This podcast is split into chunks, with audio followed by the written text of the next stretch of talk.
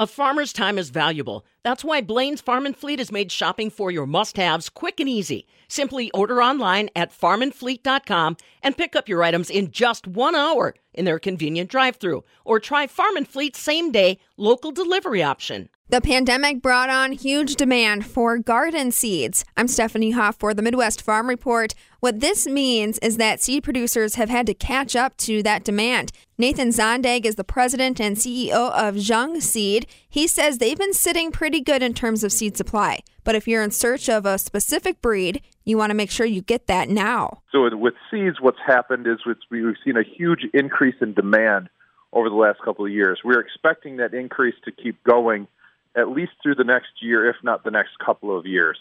So, what that means as far as an industry as a whole is that you are probably we're probably going to start seeing some holes in the um, in the inventory just as the growers have to start to catch up because it does take a couple of years, you know, get everything, you know, get everything caught up. We are we personally are are sitting in pretty good shape with what we have in stock. We're a little bit, our inventory is a little bit low compared to what we would have wanted it to be, but all in all, we are we are sitting in good shape, I guess. Is it a particular plant or variety that uh, you're seeing holes, the tighter big, supply? Yeah, the biggest issues that we're having is anything that we have to import from from overseas.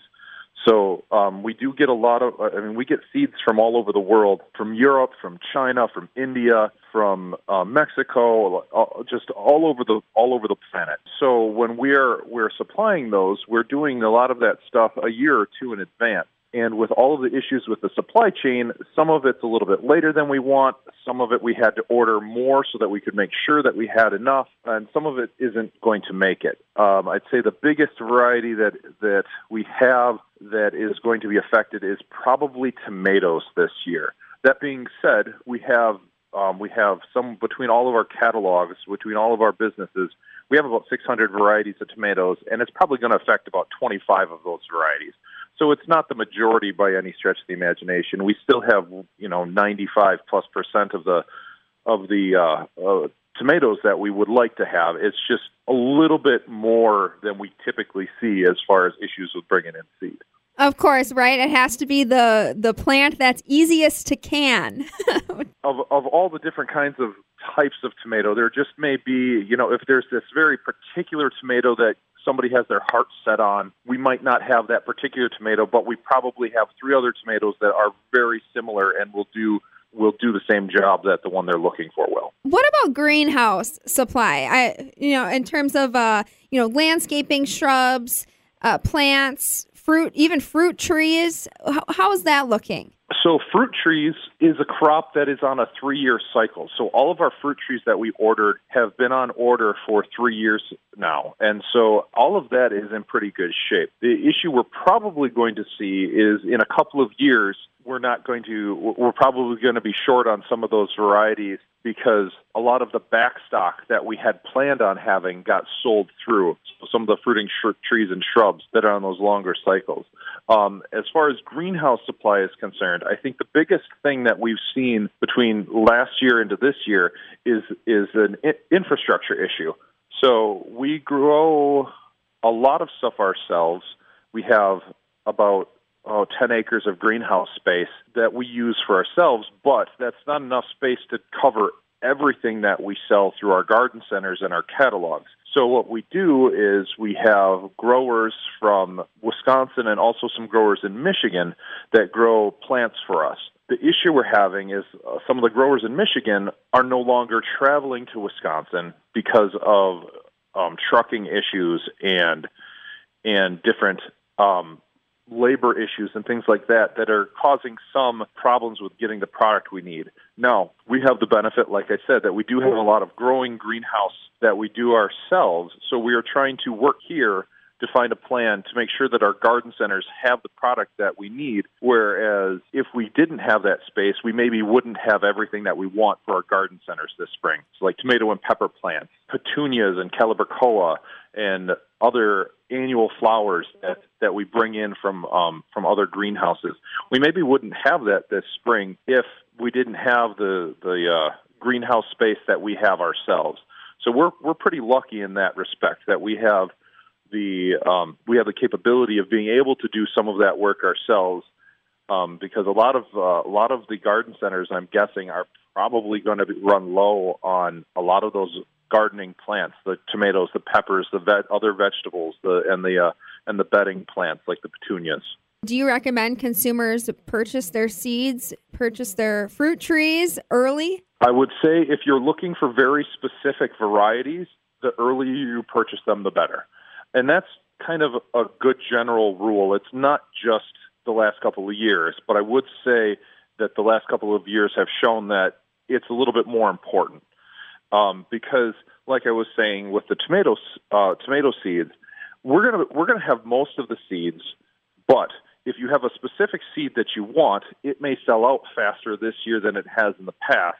And if you don't order it in time, it may not be there and you'll have to order something else. Now, if you're the type of gardener who just wants to, you know, trial something and they don't really care what they're putting in or what type of apple tree or what type of what type of blueberry plant or what type of eggplant or what whatever you're going to put in your yard or your garden this year, we'll still have plenty of plants to go around later in the season. You just might not be that one specific variety that you're looking for. All right, good to know. And yeah, and if you're planning to plant fruit trees in your yard, this sounds like the year to do it in case we are seeing a tighter supply in the following years. I also want to ask you about like other supplies that, you know, that you need as a greenhouse. You need hoses, you need containers for your potted plants. Yep. And then you also, you know, keep your shop stocked with gadgets for the for your lawn and garden and tools and soils and fertilizers. How has that been going?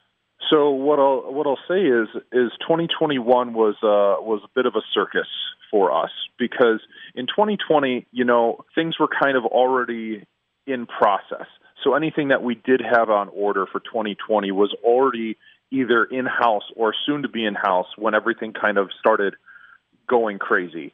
Um, but for 2021, with all of the, I, I keep going back to the infrastructure issues, with all of the shipping delays and all of the um, uh, low low inventory of products, you know, they weren't ex- the people who were selling to us weren't expect, expecting the surge in sales that they've seen, and so there were just less products available and less ability to get them to you in a timely manner. So what we've done for this year is we've we have tried to like we were talking about before, we've tried to order early. We've tried to bring stuff in ahead of time where most years, you know, we want everything to get there in, you know, January, February, March. So we're not holding on to it for long periods of time. This year we were trying to bring stuff in in August and September and October and then holding it in our warehouse space so that we would have it for the customers. It costs us a little bit more because we had to buy it ahead of time and we had to pay for the extra labor at those times of years when we don't usually have to pay for that labor.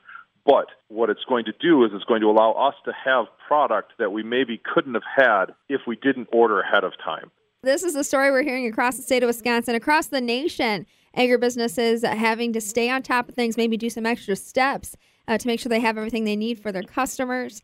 You mentioned labor. I, I do want to ask about your workforce. That's another challenge everyone's dealing with. How's workforce doing? Right now, we are doing okay, but the issue that we have is we have about a workforce of about 100 people year round, and then in that you know that work for us you know throughout the calendar year.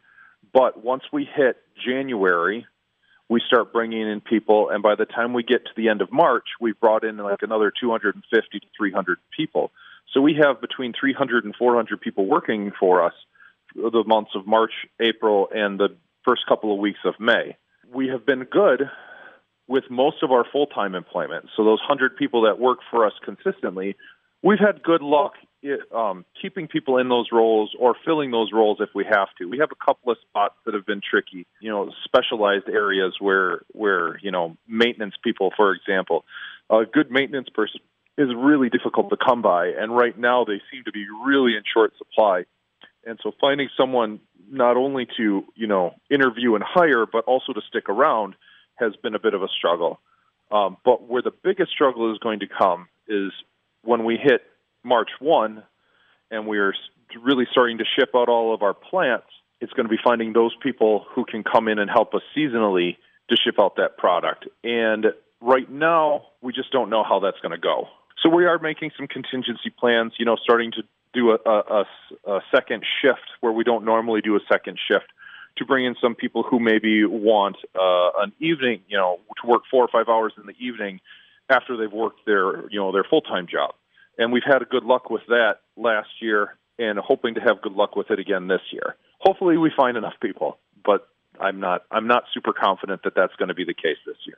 You know, another question for you as we look ahead into the new year. I mean, what are the trends this year? What trends are going to continue from the pandemic? And the reason I'm asking this, you mentioned, you know, you've seen increase in demand, increase traffic, increase business because people are, you know, maybe getting out to their gardens now that they've been working from home or they picked up new hobbies outdoors. I'm expecting to see a lot of the same trends that we've seen the last two years. The interesting thing about the trend over the last two years is that typically when there is um, social or economic upheaval, what we see is a huge increase in fruiting shrubs and plants and, and vegetable seeds. Not so much with the ornamental plants, the roses and the and the shade trees and um, different perennials that we sell. This last time, what we've seen is that there wasn't just an increase in the fruits and fruits and vegetables we've seen a huge increase kind of across the board, both for ornamental plants, fruit, fruiting plants, horticultural products, and pretty much everything we sell. So whether it's roses or or fruit trees, um, bare root perennials or potted perennials, uh, pretty much everything we sell has been on the uptick. And I'm expecting to see quite a bit of the same thing this year. In fact, the numbers that we have coming in so far have been pretty promising that we are going to see something similar to the last two years. And your customer base is pretty wide too. It's not limited to urban or rural or age. I, I mean, I think you've got that right. That we have a very wide customer base. Um, that we have people who, from you know, retirement age to to um, young families to people who are just you know getting out of college and wanting to you know start doing some of the uh, some of the gardening themselves. Um, what we've seen is a huge uptick in in like house plant sales and things like that, and that that hints at a much bigger, you know, younger base. The house plants have been huge in a uh, in a younger demographic. But we have also seen a big increase in orders that we've been receiving through the mail, um, which has suggested that our the older customer base is still also going strong. So I think what what I've noticed is not that we have lost any of our older customer base, but what we're gaining is a younger customer base, and so we're seeing a much more um, a much more even um, demographic, not so much skewed to an older demographic, which was what we were skewing the past four or five years prior to prior to the pandemic hitting. Why do you think that is? Why do you think that you're getting a younger demographic through the door that is purchasing vegetable, fruit crops, you know, other horticultural plants? Well, I, I think it's a couple of things. One thing is that with everybody kind of being stuck at home, people were looking for things to do with their families.